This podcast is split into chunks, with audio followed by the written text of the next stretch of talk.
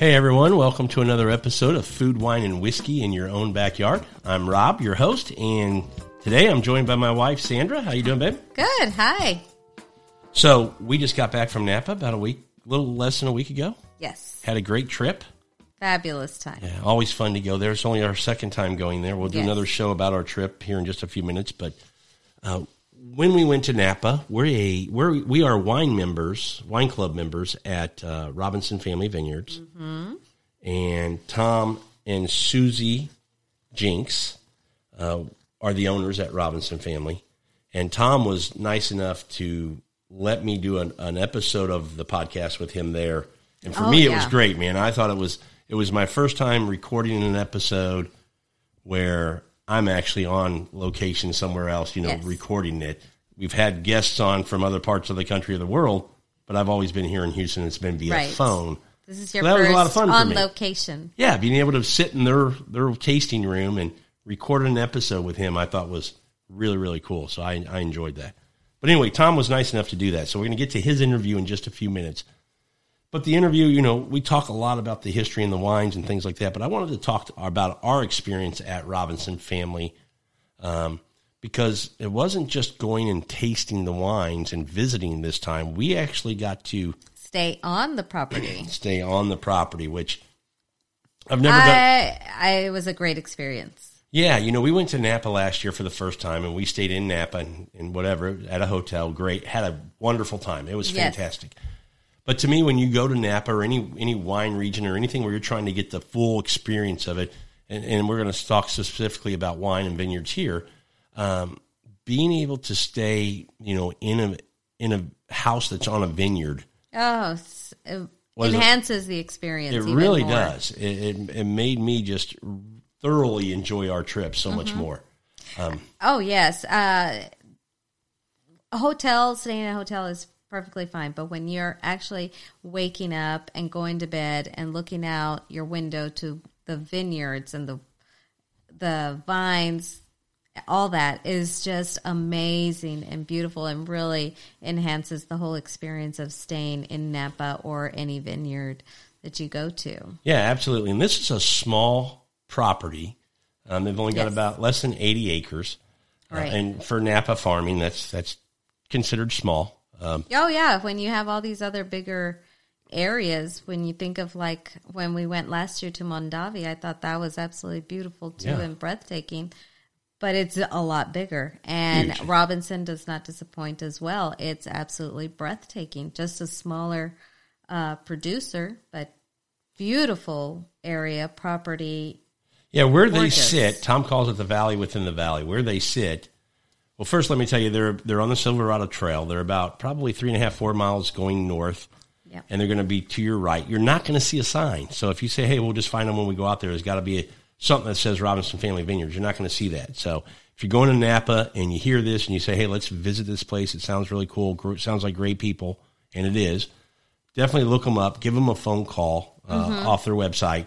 Go And visit. Yeah, definitely you go visit. will not be disappointed at all. you won't. Um, I have to say that when we first became members of Robinson family, we weren't even we'd never even been to Napa at the time. well, you And made a good point. We were talking earlier about most people. What were you saying about how that- most people join wine? Most people join the wine club by visiting the winery and tasting their wine and say, "Oh, that's really good. Seeing Let's property." join the wine club." Yeah. We joined Robinson without ever having been there, so we fell in love with their wine long before we even got to see where it is or talk to the people there or anything like that. Which I think when we went, it really impressed us even more. Yeah, I we think- fell more in love with the wine and the people and their story than uh, think- ever before. I think that's a great point by you because I think uh, you're exactly right. You know, talking to a lot of people who go to wineries and things, they go, "Hey, yeah, we went and visited this place and we ended up joining." You know, and I think that's a great point. But here, you're right. We we fell in love with the wine, and it was Rip and Tracy Rutherford and uh, Chris, Chris and Terry Chambers. Chris and Terry Chambers, who shared the wine with us several years ago, probably six or seven years ago, something like that, and just fantastic. And after drinking theirs a few times and going, okay, you know, we got to stop coming over here and asking them to open up a Robinson. Right. we need to join the wine club and maybe put some some Robinson in our own fridge, and so that's what we did. and then getting the chance last year to even just go visit the winery and sit in their tasting room, it just made it even more special to us. And then to find out that being wine club members, we can have the opportunity to rent their little house that they have on property even better. And so this time around, we went and stayed there and just, Yeah. oh, You know, and and you just amazing. it was so nice of Carrie last year because I would have never thought to ask, "Do No. you have a house on property that we can stay in?" Would have never even thought to ask that. So for her to say, "Hey, you guys are wine members," just so you know, this is available to wine club members if you ever want to use it, as long as the dates are available. And we were lucky enough this year that when we planned our trip, It, was available. it was available, and we got to stay there. And uh, you know, staying there and waking up in the morning, and you know, you kind of stayed in bed a little bit. I got up I really, did. yeah, I got up real early. I wanted to take advantage of the sun coming up over the mountains, and you know, the little different things that you might see with the microclimates and things like that. And it paid off because I got to see some really cool stuff. Yes, you did. each did. morning, and honey, I took video, so you're going to get to see it too. Thank you. You're welcome. uh, but no, it was really cool because you know I'd wake up one morning and it would be a nice, crisp, cool morning, and it would be nothing in that little valley there, and it would just be real pretty to see that sunrise come up, and then you got to see all these, you know, hot air balloons coming over the top of the hill too, which was really cool. And then the next morning you might wake up and it was just covered in fog all the way down to the vines, and as I would, you know, stay out there in that area. You would start to see that fog start to move and lift up through the hill, and it was just really cool to see. And that's really nice to, for you to see and record because you hear when you go to these wineries all the different climates and microclimates the that are up and down the valley. right and the fog comes in and the fog doesn't you know all this and that and to actually see it is a whole different thing too So my point there is that if you're staying on property, you get to you kind of get that opportunity to maybe see some of those things. I don't know that you always will; it depends on what the weather's doing. Mm-hmm. Right. But, but uh, having that opportunity and just waking up in the in the vineyard and, and seeing the guys out there and the gals out there working and starting to prune and get ready for the vines to you know wake up and get ready to start producing some fruit. That was really cool. that that's amazing and then when you're looking at them you're looking at those vines and you're like well grapes are going to be growing on those vines soon then those grapes are going to be turned into wine and i can't wait to say i was there when they were pruning these years this year's grapes and then getting that in your shipment Yeah. saying i was there And you, you know, you guys are going to get to meet Tom here in just a few minutes. We're going to play the the interview we were able to do with him. But these are just, you know, like we said, we, we enjoy their wines, but getting to meet the people. Oh, these yeah. are great people. I mean, these are just, you know, he's a fingers in the dirt farmer. Um, I mean, not afraid to get dirty. This is a guy, you know, the whole family for that matter are Right. that way. They have those kind of uh, work ethic, you right know, and they not only help uh, do things in their winery but they are friends with other wineries around them and they help Yeah, it's funny how that, out. that network is. That these guys, and they've been. You'll hear in the in the interview, they've been in the valley for fifty years or more, Mm-hmm. um, longer than that. Tom grew up there, so he's in his sixties.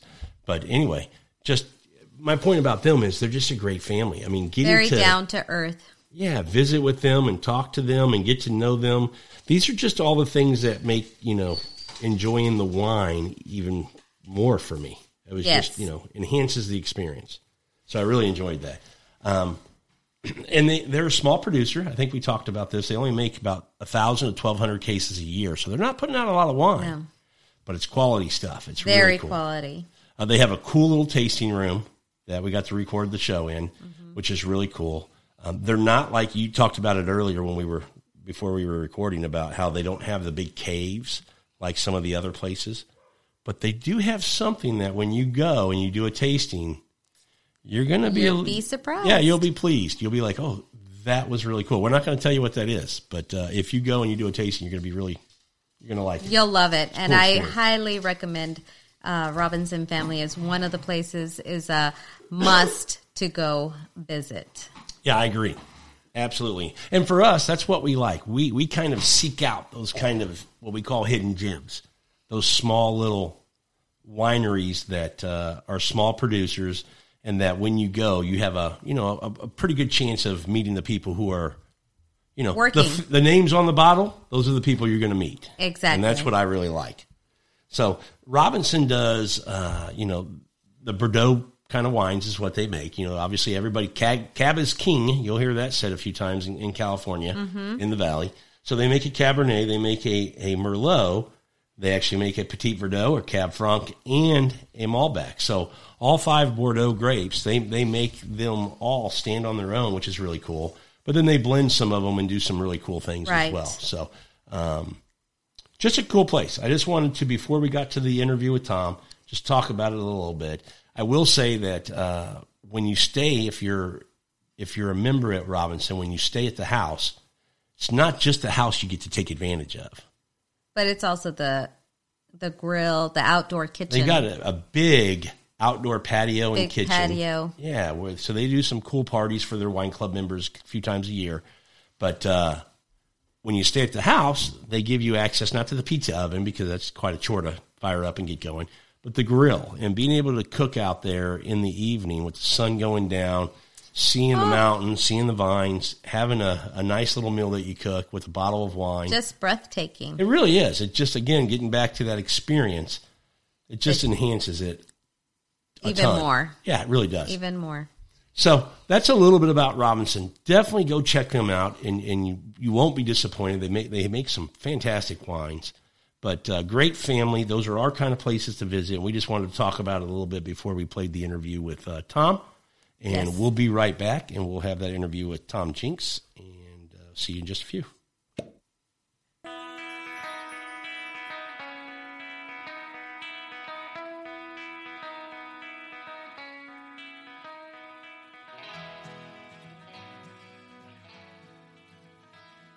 Out in Napa, Napa Valley, and in the Stags Leap District. Excited to be joined by Tom Jinks. Tom, how you doing? I'm doing great. Tom and his wife Susie are the owners of Robinson Family Vineyards, Yes, we are. and you all have been doing this for quite some time. Yes, we've been growing grapes uh, close to 47 years. And then the winery got started uh, in 1998 when somebody backed out a four ton of Cabernet. We took it to a neighbor winery because we weren't bonded here, and my father in law passed away at the same time, so my wife and I started the winery. We'll be back after a quick break.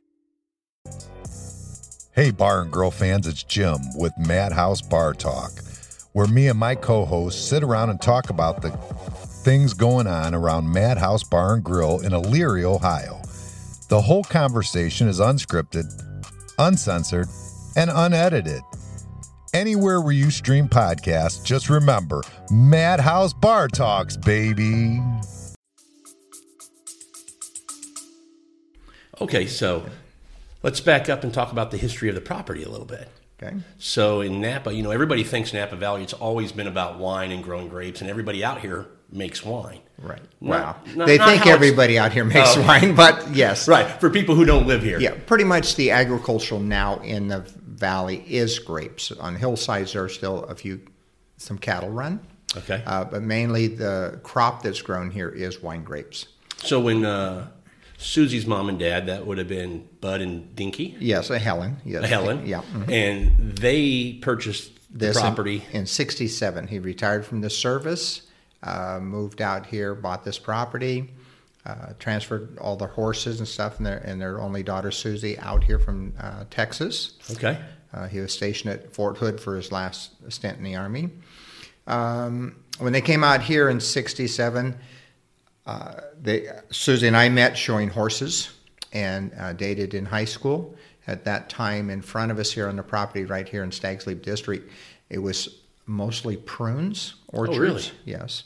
Uh, the wine industry was a sleepy little thing. Prohibition had shut it down, and So you were telling me before Prohibition, there were over 100 wineries? There was a, about 110 wineries before Prohibition. And then after you after said- that, there was only a few that made it through. Some of them bootlegged a little bit Yeah. uh, during the time. It bankrupt 99% of the wineries. When you talk about the bootleg, and I love the story you kind of told me about the the light. Oh, there, yeah. There's a winery down the road here, and I won't say the name because they'd like to tell the story. Uh, it's a three-story building, and when you come up the trail, if you saw a light on in the little window in the third story, it meant that they were open for business for bootleg. That's pretty good. so, so when uh, Bud and Helen purchased the place, the intention wasn't, uh, hey, No, it was not grapes at all. In fact, they had gotten okayed with the county. They never pursued it to put seven cottages on here in little rentals and have Oh, their really? daughter race their horse or show her horses. Um, that was pretty much. Uh, my parents and uh, were born and raised here in the valley, and So you've been here your whole life. Yes, been here, born, raised. Um, I always joke as far as I got once to San Francisco, turned around to come back. And, You missed it already. yeah. uh, Susie's lived quite a few places in the world, traveled all over the world, uh, been Being in the Army. military, right? And I've been here all my life. Uh, back when Susie and I met, it was there were still about 17 dairies still here in the valley Oh, wow. hay fields. Um, my parents, we did hay fields for our horses and cattle. We're in construction also, but our, our hobby uh, was the cattle Okay. and the horses. And so it just kind of evolved. The valley is involved. Uh, mo- a lot of the dairies moved out of this over in the Sacramento Valley where they could get a lot more land because the property here started coming up in value. Right? It's probably quadrupled since then Yeah.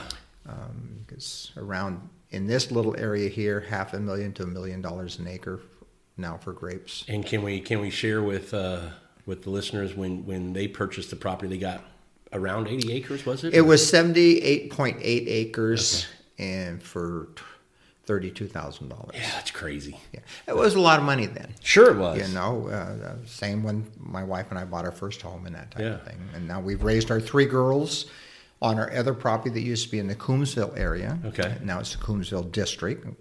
My girls and I went to the same schools. Oh, really? and some of my grandkids went to the same school. Now there's eight grandkids and our first great grandchild on the way. And this is this is Robinson family is truly a family winery. I mean, It is. There's no other employees on in the ranch. You have in three daughters. Three daughters. One works full time. Uh, the other two have other thing. One's a school teacher. Okay. One her husband her husband has does bulk wine, and, Okay. and so she helps with that. But anytime we need them, they're here uh, for any of the pizza parties that we do. Sure. For wine club members, um, harvest, bottling. It's a busy time then. It's all yes, yeah. Because harvest, some of it's in summer. Uh, my daughter with the school teachings here, but they come up every evening. Yeah. Uh, they call up, and say, "Who do we need tonight to help crush grapes out or press grapes out that night?" So it's all us. Uh, we have a vineyard management company now taking care of the vineyard. They're pruning it as we speak. Gets me off the tractor finally and off out of pruning a field. As I get older in life, I got to start getting this set up for the next generation. Sure, sure.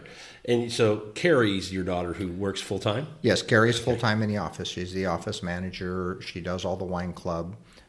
Does a lot, a lot of the tasting. Is she's very busy. Then she calls Robin. Okay. Uh, one of uh, she has a set of twin sisters. Uh, the younger two sisters, Kimmy and Robin, and Robin comes up anytime to help out. Okay, that's awesome. I, I love that it's that small family run, you know, winery, and to me, it just you know, it kind of gives me that that feel that you guys are, you know, your heart and soul's in what you do. Oh, it, it is. Uh, I, I also had another career. I, I had a, a, a construction business, did concrete work for 45 years, and I always say that uh, I never once got a thank you card. Yeah. But in the wine business, you, people come in, drop a money, and, and I get thank you cards invited to their homes all over across the country. Oh, that's Uh, awesome. and and I love doing things with my hands, and so I've always grown stuff, always had gardens and orchards. Uh, my wife and I, even when we were uh, dating and after we were married, did hayfields. We're Clos Du Val sets. We used to do the hayfields there. really? Yes, we're Grgich Hill sets. We used to cut the corn silage there for my dad's cattle. Wow. So the, it was a community, a farming community. It still is. It's just more of a luxury farming Yeah. uh, employs Definitely. a lot more people than it ever did in the other farming community. Um, pricked prunes when I was a, a, a young teenager. Hauled hay my whole life. Still, I still have cattle on a few cattle on the ranch, and still haul my own hay. You you've had this scene over the years living here your whole life. I mean, I- I'm sure some of it's good and maybe some of it's not so good. At the changes. I, think with growth and change, eh, there's always good and bad. yeah. Uh, our worst is the, the traffic. Yeah. it's it's You different got than two it used roads to in the valley. Yeah, when I was a teenager in my Camaro, it didn't matter how fast I went up Silverado Trail. Sure. Now it's everybody's stopping and looking at the wineries and Better takes be paying while to get down. attention. yes. So on the property, did Bud and Helen ever do? Did they get into wine? Is that where the wine? they got into the wine mm, uh, making home wines with two neighbors on the, road. Uh, legendary uh, Nathan Fay, that used to own the property where Stag's Leap Wine Cellars is at. Uh, they still have a wine there called Fay Vineyards. Okay. And then Father Tom Turnbull, not related to the Turnbull Winery, lived on our, our driveway, which is a mile long coming in. They were the only other people in here, and it was still a dirt road. Okay. And there was only a few grapes. They were making home wines. And my father in law met them. They invited them down to make home wines. My father in law got the bug, and it, uh, about 1970, 71, we pulled out a horse corral and put in six rows of grapes of all different varietals. Nathan Fay planted for other people, so we'd have a few vines left here and there. That hobby kind of went wild, turned into eight acres over a few years. Uh, made we built a little garage here for my father-in-law's winery, which is now the tasting room. And that's how it got started. The little press that we used from 1970 to 1997 sits outside the door with some flowers in it. Um, Susie and I dated and grew up here on the ranch, trying our first wines. Some of it wasn't so great when we first had it. We'd pop a little Seven Up and a few ice cubes in the white wines. And my father-in-law would turn up his nose. But it's all gone from there. So we grew up on cab here too. And so over the years, we've uh, taken out the whites, put all reds in. And so we do five, uh, the Bordeaux style. Right. I saw that the Cabernet, the Merlot, Cab Franc, Malbec, Petit Verdot, yes. and more cab heavy, I would think. Yes, on our, we we yes we are. We're two thirds planted in cab. Okay. Cab is king in the valley here, Sure. and so if we were ever to sell just the grapes, cab's where it's at. Yep. And we're planted most in cab. We are doing all the, the other four varietals on the ranch. It's hard to have a wine club if you have cab only. Right. Because it's hard to say, do you want cab this month or cab this month? Yeah, right. And so uh, we started doing, when we found out our niche was going to be a wine club and work it here all off the ranch because 99.9% of all the wine is sold right here at the ranch. Um, I still call it a ranch. So when did uh, when did wine become a hey we, we can turn this into a business we we can put this in a bottle and maybe make a little money on this Well, we had actually thought about starting the winery in about 1990. okay up until then it was just We were just wines. selling fruit. We were working it on the weekends and after hours and making home wines. okay Uh, I had the ranch down the valley. I had a construction company. My wife did real estate. She raised the girls. Uh, so we did this all after hours and weekends. And but we had um, some stuff with the county that we were trying to get straightened out on some land, um, some lot line adjustments and stuff on some property, and it took us seven years to take care of that with the county. And so then once that got done, somebody backed out a four ton of Cabernet. We finally all the ducks were in row. Um, we thought we weren't making any money selling grapes. It was kind of a hobby and farming. We thought, well, let's play with a little bit. So when we first started with that four ton, it was about 200 cases. We figured, well, if it doesn't sell or we don't know how to sell it, we'll drink it, there you go give it away and drink wine, it. yeah Exactly. So Bud passed away at the same time. It took us about two years to get the little winery here bonded. Um, moved that few cases back to here because we bottled the first cases on another winery, first two ca- first two vintages. Then moved everything back here. We started with 200 cases. 2001, we brought in the Merlot okay started doing 100 cases of Merlot. So we went along with that until 2005. My ranch, the ranch that Susan and I owned, we'd planted in grapes. We got that out of contract in 2005 for selling the grapes. Started a second uh, label here with the girls called Great Legs. At the same time, I had planted Cabernet Franc and uh, Malbec on the property. So this came out. So now we had some varietals to start a wine club. okay And so I- then we jumped up from 300 cases, getting close to 1,000 cases. So what's the process for a small winery like that to say okay we want to start a wine club how do you how do you generate the interest in people to? Well, it, with our little winery, we don't advertise. yeah, I was gonna say you're hidden. You're, We're you're- hidden. We don't, don't know you're here. No, you're not there's not even a road sign Yeah. out on the on the road. We have to give people directions. Friends start coming up. Somebody'd come up, tell somebody else. You're I- not distributed. No, I did do a little. We did do a little uh, bit in Southern California, Okay. and I worked, went down and worked the market a little bit, and found out uh, this is something I don't want to do. Yeah. So when we were able to have the other varietals, then it was, and then a couple of drivers uh, for limousines started Right. coming up. Then they started telling other people, and it's just kind of rolled around to where we have 835 wine club That's members awesome. now. Yeah. and we do about 11 to 1200 cases of wine a year, um, two shipments a year, and we see a few people a week. Okay. And you're are you the head winemaker? Are you the guy who?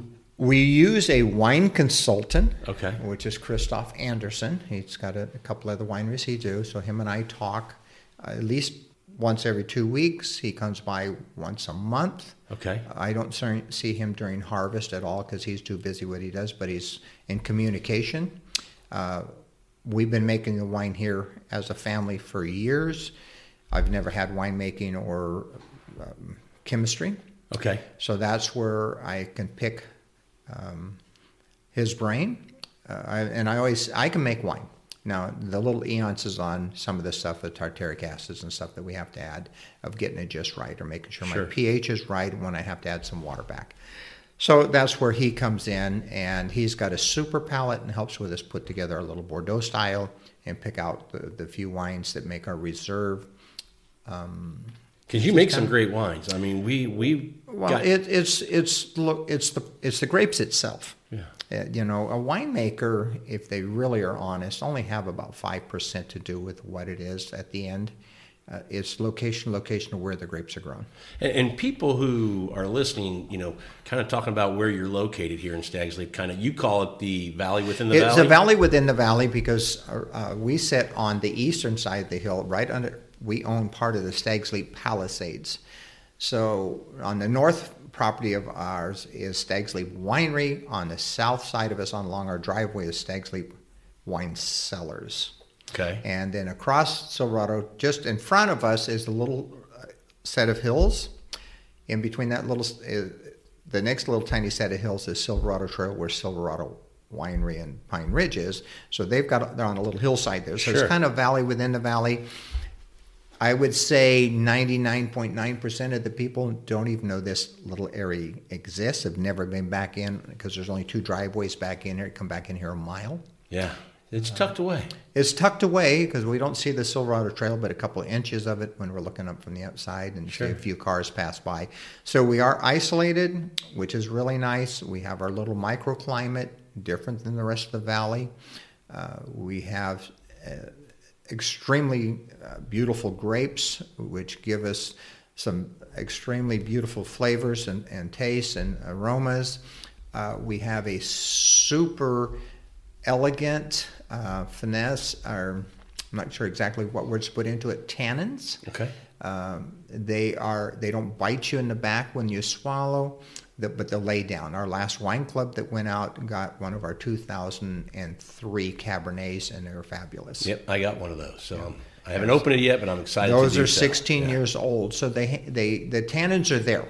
They just are something that's supple because most people now want to drink wine when they buy it. Yeah. They get home and it's that night or the next night, and it's gone. Exactly. They don't want to lay it down for five, ten years before they can uh, get to it. But I want to give people a, a little idea of when we talk about the quality of your grapes. Yes. Um, and, and I think they would know the names Joseph Phelps Insignia Yes, come, part of that comes off the ranch right in front of us. right in front of you. And to the side over here, we have. We have Stags Leap Winery, and then next to Stags Leap Winery on the same hillside that we own is Shafer. is Shafer. And I think when when people think about wines that, that know Napa or, or Shafer is one that's pretty well known. Joseph Phelps is pretty well known for having good wines. Right. So And knowing then- that you're tucked in that same and then area, Stag, Stags Leap Cellars is the one that in the Judgment of Paris in 70, That's right. 76 beat the French. Yeah. And then with the reenactment in 30 years, uh, their wines held up for 30 years and beat all the one, the other ones again. that's right. So we are kind of ground zero to some of that part of Napa. We were raised here, watched this all grow, watched the prunes being pulled out, Yeah. uh, picked the prunes, watched them, the hay, uh, and watch all these wineries grow and, and these uh, big, powerful money come in and put big wines. There are still a lot of us, we consider ourselves dirt farmers, you know, and there's still quite a few of us in the valley.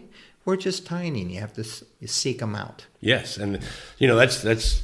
I mean, it's a little bit of a challenge, but it's fun for us when we come out to try to find those places. It's our favorite places, my wife and I, to come.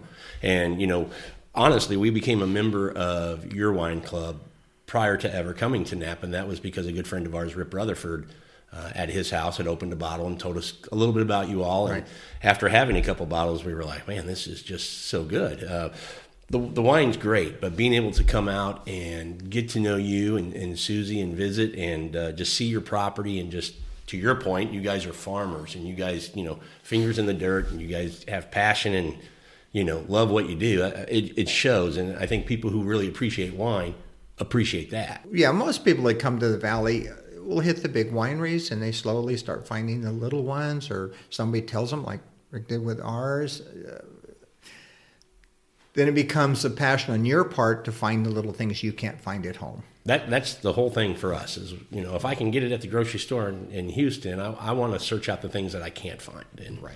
to your point, you only make uh, thousand to twelve hundred cases a year. That's it. Let's can we talk a little bit about your wines and you know what what kind of blends you do, what you're doing now? Like, Okay, our, our biggest thing is a Cabernet. And um, normally that's 25, 30 barrels. The last two years it's up a little more than that. Out of that, we produce a reserve wine where we'll pick out seven of the barrels that we, we like extremely different than the others. Okay. Or to some extent different. Uh, a lot of that says cooperage because again, it's still the same cab off the same ranch. So we use a lot of different coopers. We pick on different days, and they ferment out. They all have slightly different flavors. So then when we And for people who don't know, Coopers are Cooper's talking about the wine. making the barrels. the- yes, the wine. The, we are a winery. We are the winemaker, but it. the winery, the Cooper Edge is where it's made. The Cooper is the guy that makes it, Yep. the barrels. So we, we use quite a few different ones so we can get some different flavors because we're off the same ranch. Out of that, we also create a Bordeaux style. That is cab heavy because we have mostly cab. But the other varietals we have is the Merlot, Cab Franc, Malbec, and we've just planted Petit Verdot. Okay. In the past, we've bought a little Petit Verdot, and one gallon of it goes into the Bordeaux style. We only make 40, 50 cases of that a year. Right. Well, I want to talk about that one a little bit later because I Yes. love the story on that one. So right now, cab heavy, but one of my favorites you guys do is a cab franc, Yes. and that's us. Obviously, everything's small production, but I mean that's really a small production. That is, it's from one to three barrels a year. Uh, it's one of my favorite. Uh, most of the people in the valley uh, make or use that as a blending wine. Same with the Malbec in the valley here, and the Petit Verdot is mostly used for blending. We have found that it stands up uh, tremendously well by itself. It's one of my favorites. Mine too. It's hard to keep any because I'll keep a couple of cases. I'll hide them from my daughter. Uh, she'll oversell and then say, "Dad, where's the cab franc?" So I need to find another hiding place, but I'm afraid that I may forget where that is. So, cab franc, do you make the Malbec? We make the Malbec. I Yes, thought you did. I thought and I that used to be one barrel. So we're getting that up to two and three barrels. We're trying to get each of these small varietals up to maybe 120 cases, because uh, the Petit Verdot last year was 21 cases. And I love that Petit Verdot. Yeah. So it's the things we're trying to slowly, but we can't pull out a lot of property and replant. Most the rest of our property is too steep by county standards to plant on, so we're limited, uh, which is fine because again we want to stay small. So we're just trying to little here there uh, replant things that are disease vines. Uh, I pulled out a couple of rows of Merlot that were old wide rows because the valley used to be planted on 12 foot wide rows. Okay. So I pulled some vines that were that were almost 30 years old, and then put in an extra, put back four rows of Malbec. Oh wow, okay. So when we were talking about a minute ago the Bordeaux style, Uh, Bordeaux, most people know, is those five varietals. And, and typically, I think in Bordeaux, you know, you have left bank, right bank. One's Merlot, Merlot, heavy, one's one's Cab. Cab, heavy, Correct. and the other grapes that we were just talking about, the Cab Franc, the Malbec, the Petit Verdot, are, we're always kind of that blending Yes. and I think they probably still do it that way. But when we see here in, in Napa, to your point earlier, Cab Franc is starting to be, to me, very popular standing on its own. Same with Malbec, same with Petit Verdot. Those three varietals are starting to kind of get their own lane that they can shine in. They are. Uh, again, people aren't going to pull out large amounts of cab Still, Cab is king, because it's economics too. sure. Uh, so, but a lot of these little farmers like us that had a little piece and we're doing home winemaking and put a little Petit Verdot or this or that and now have that. They can't afford to rip it out, Right. put something else. Same with the old Zins. People can't afford to replant, so they still have the old Zin. They fix income, a little money coming in. They sell that to the wineries. Okay. So that kind of is how why there's some of these other varietals still in the valley. Uh, some of the big wineries that have thousands of acres, our neighbor here uh, has seven wineries, 7,000 acres. They can take 20 acres and put Petit Sure. Verdot in. Doesn't hurt their production at all where they wait four years for it to, to grow. Uh, the little guy, a little different than that. So we just find a little spot here and there.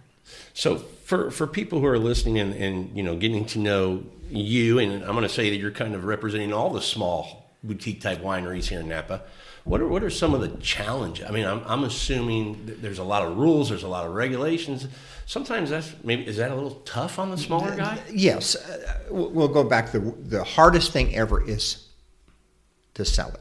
Okay. To make it's the easiest thing. Okay. To grow it is easy. To make it is easy. Produce it, sell it's the hard part. So until you get the little niche, the other little farmers that don't, there's quite a few little wineries in the valley here, or that might do a, a, a custom crush. Okay. Now they don't have a tasting room, so then they have to depend on either distributors selling it at half price. The struggle is selling the wine and also trying to sell it against the big guys that have the name. Right. I'll pour my wine against my budget, neighbors the- any day of the week. Yeah. We just don't have the marketing budget, and we sell it all here. Right. Yeah, I can see where that's a big challenge for Yeah. a lot of the farmers like you. Yeah, and then the county regulations have are getting harder, more hoops to jump through, more paperwork to fill out every year, more control. It's got to be frustrating. Very much. Yeah, I mean, to me, you, you are the type of people who kind of, I'll just built Napa Valley. People Correct. like you, and it seems like, in my opinion, they're just making it more and more difficult for you all to still It makes it more difficult for the little guy. for the little guy. For the yeah. little guy because he doesn't have the staff to have somebody to sit around 40 hours a week doing paperwork for the government. right? and, or the or the count, government in in, in Yeah. whole, All Uh, levels. and and you have a piece of land, you want to do something, and they tell you you can't do it. Uh, that's that's the hard part. And they try to tell us how to farm or take care of our property, and we're better land stewards ourselves than they are. Yeah, most of them probably never even been on a farm. No, and Yeah. we're most of us on the whole are not going to let our hillsides run off into the creek with erosion and stuff because there's only so many inches or feet of dirt on the hillsides. Right. And so we're better land stewards. You just go through the valley and see what the county digs up and leaves. but maybe that shouldn't be in there. But, well, that's fine. uh, but I, I think most farmers, I, I, I call us farmers, we're, we're growers, um, are good land stewards. In, in this valley here, you have to be. I mean, you have what- to be. And, yeah. and in the, the, the wine growers in Napa Valley here, there's 600 or more members in it. The Vintners has 560 members in it. Uh, that we've passed rules years ago that we are one of the most governed our own selves on how we take care of the hillsides and stuff. But then the county comes in and try to tell us how to do it even more strict. Yeah, yeah. Um, how much has, and I, I know it has to have the internet. Do you get a lot of your club members? You know, that No. sign- no, it doesn't really. No. Okay, so we, we get we get a few people that when we ask them how you found out about us, oh, we helped you or saw it on the internet looking up small wineries. okay, So we have a good following on that. but ninety percent of it is still Word word, of of mouth. mouth. Okay. You, you you found out through a friend. Yep. I'm sure you've poured wine with other friends. I'll tell I- you, every time somebody comes to our house that hasn't been before for the first time, it's it's your bottle is a bottle I open because I know more than likely it's a high probability they haven't had it. Correct. And I know it's going to be a fantastic bottle, so I'm always happy to share it with somebody. So I'd say half to or more of those people will contact us okay. Well, then, come good. out. I'm glad because we always like to know well who recommended you because there's no road sign. right. There's So not- how'd you find us? How do you find us? Uh, the most of the map things don't bring you to here. We have to actually give you and tell you exactly how to get here. You know who else is like that? Taylor family. Correct. We couldn't find them when we had to, we had to call and you know yeah. get directions. And the Taylor family, we've been to, known each other. It's getting close to 45, 50 years. Is that right? Yes. I'm sure there's uh, several families probably out here in the valley that you guys have just kind of. Oh, sure. The Reguscis down below from Jim's us. a great I've known guy. them. Be, I knew his parents before Jimmy was born. Is that So, right? Yes. So I've I've known, being born and raised here in a family, you pretty much knew everybody in the valley Okay. because the valley, Napa itself has doubled in population since I was a teenager. What is the population of Napa now? The Napa town of Napa is 114,000 plus. And back when you were a teenager, It was 40, 50? yeah. Okay. That's it. There was one high school. Now there's three in Napa. Because I'll tell you, when we when we came out here last year, it was our first time coming to Napa, and we kind of had that perception of Napa being this, you know, charming, quaint little town, and and it wasn't. We got here last year and went, wow, this is a pretty big town. So we were a little bit surprised. We just had that kind of that, you know, country it, type it, of. it is a little bit. If you drive out of here and get towards the San Francisco or San Jose or anything like that, yes, Napa's very small. sure. It is small, but it again, size wise, it's small. So Right. it does feel a little big. We, with just there's only two roads that run north and south up the valley here, so it is congested a little bit, a lot more than when I was a child or a, a teenager. Um, But You- I, you I learn say to that to it. say, then when we got up to you know Yountville or Calistoga, then I go, Right. okay, that's kind of what I had in mind. True, and and Nap, the town of Napa itself, probably ten years ago was the same way. They rolled the streets up at five o'clock or Yeah. five thirty. Uh, when we were teenagers, there was a curfew. Okay. we were only allowed in town uh, uh, on the streets Thursday, Friday, Saturday night. Uh, otherwise, the, the you were pulled over and asked, "Why are you out?" Okay. And I know your dad. Go home. Oh, there you go, thing. yeah. And St. Helena and Calistoga uh, was the same way. The streets rolled up. The place shut down. There was hardly any restaurants. Now we have some of the best restaurants in the world. Yes, you do. Some some You know. very worldly famous chefs have places here. True, because this is where people. This is, I think, Disneyland is the only place that draws more people than Napa Valley. That's not just California. That's in the United States. That's in the United States. wow. That's that's quite a feat there. Yes. Um, so I want to get back to farming a little bit. Mm-hmm. You know, I can look out and see the vineyard, and everything looks so beautiful. But one thing that I, I, I think about is how do you protect your fruit as it starts growing from birds and critters and things like? Is it a problem, or is there? Oh, sure, it's a problem. It's it's part of nature. You kind of give up a few rows towards where the trees are, because that's where the birds will uh, land. You'll you put little streamers out to reflect to try to run the birds off. You deer fence to keep the deer out because we're not allowed to shoot the deer. Uh, okay, In the it just is what It, it is. it is what it is. Okay. Where there's low spots in the valley where we get frost, we have wind machines that during frost, when the, we don't have to worry about that during bud break, which is here probably this next month. We're uh, March here. We're going to get a bud break. We're starting to see some s- swelling in the vineyard now with the buds. When the bud break comes, frost can kill the end of that bud, and that's that cane won't grow any further. Another bud has to come out, and then where you get un, uh, part of your vineyard that you pick is sugar's right, some of it's too green, not right. So the the very low spots they have to do frost protection, Okay. kind of like you see in uh, Florida, where you see all the Citrus. ice, uh, citrus. There are still a few uh, farmers that will actually ha- turn their sprinklers on, and they'll freeze the water around the grape, which insulates the grape or that bud on the vine to keep So- from freezing. Okay, that ma- that makes sense. I wouldn't even thought about Yeah, that. or burnt. Yeah. Um, let's let's talk about uh, one of the wines that is this a new wine and, and it's called two plus three. Yes, well, it's called a proprietary red wine because we cannot call it Bordeaux. Okay. and we didn't want to call it Meritage and Joint Association. So uh, we wanted another storyline because on the back of the, all the Robinson labels is a little story that my three girls wrote about their grandfather starting the vineyard. Okay. So that was kind of a contribute when they, they he passed away because we're just starting a winery. Right. So in 2012, we decided to do this Bordeaux style. It's a blend, but it does have the five Bordeaux's in it. So that we wanted a story on it, so that it's got a big copper two plus three. It's Susie and I came together over 40 years ago and had three girls. It's all done here on the ranch, on the winery, by the hands of five. We started with two varietals. We have the other three, and all five varietals are in the bottle. So the two represents you and Susie plus the three girls. Right. And then the same two And with three- the two varietals plus the three other in the. Bordeaux make the five that you currently have. Correct. Great story. Just another story. Yeah. It's all about stories, and people want to go home with stories because you pick up a wine at a restaurant or at a store, cute label.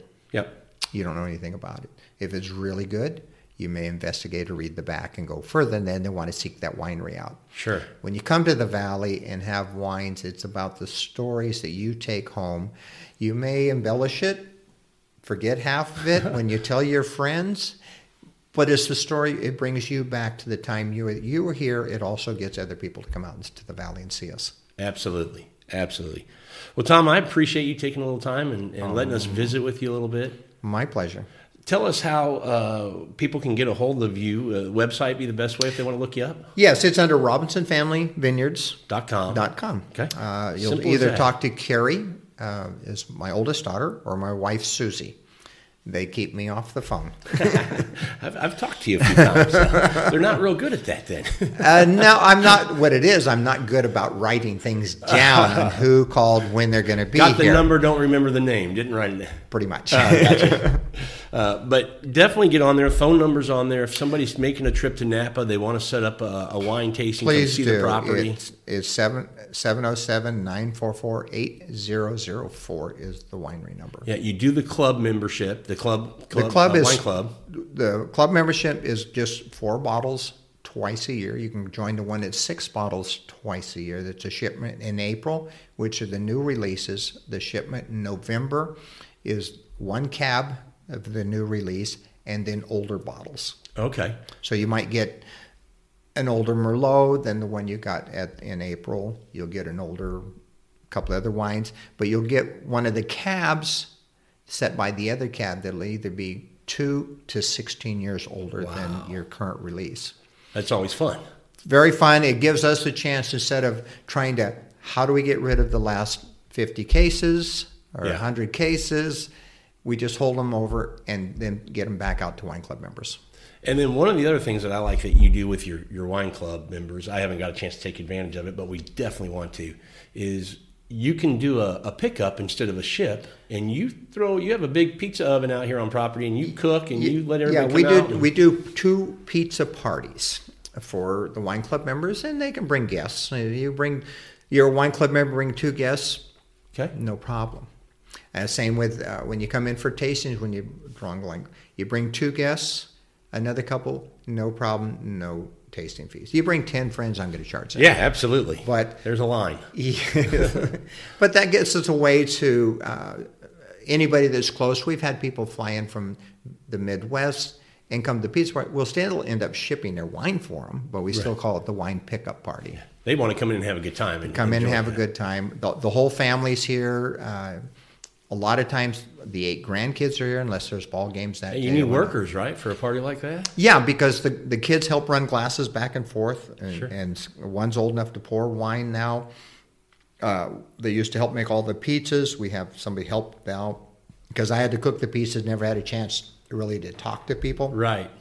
Now this gives me a chance to um, actually turn around from the the barbie or the pizza oven and Say and hello to greet, somebody. and, and greet people Yeah. too. Uh, and, and, you know that's a big part of why they come is you know, same with me. I want to be right, and to my three my you. three girls uh, will mingle through the crowd, pour wines, talk with people, do other sales in the winery.